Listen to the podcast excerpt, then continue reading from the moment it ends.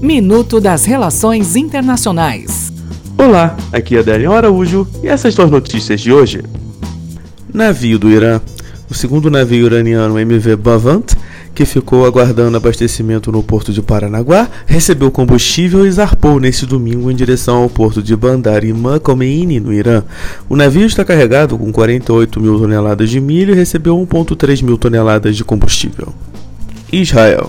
Israel testou com sucesso um avançado sistema de defesa antimísseis neste fim de semana, no Alasca.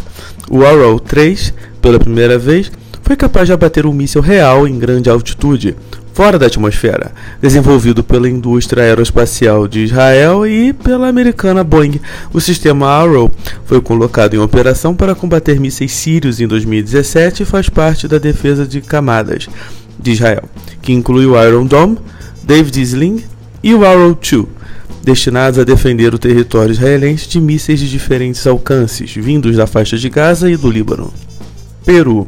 O presidente do Peru, Martim Vizcarra, propôs neste domingo ao Congresso antecipar as eleições do país andino para julho de 2020, reduzindo em um ano seu próprio mandato e o dos legisladores, como forma de sair da crise institucional entre os dois poderes.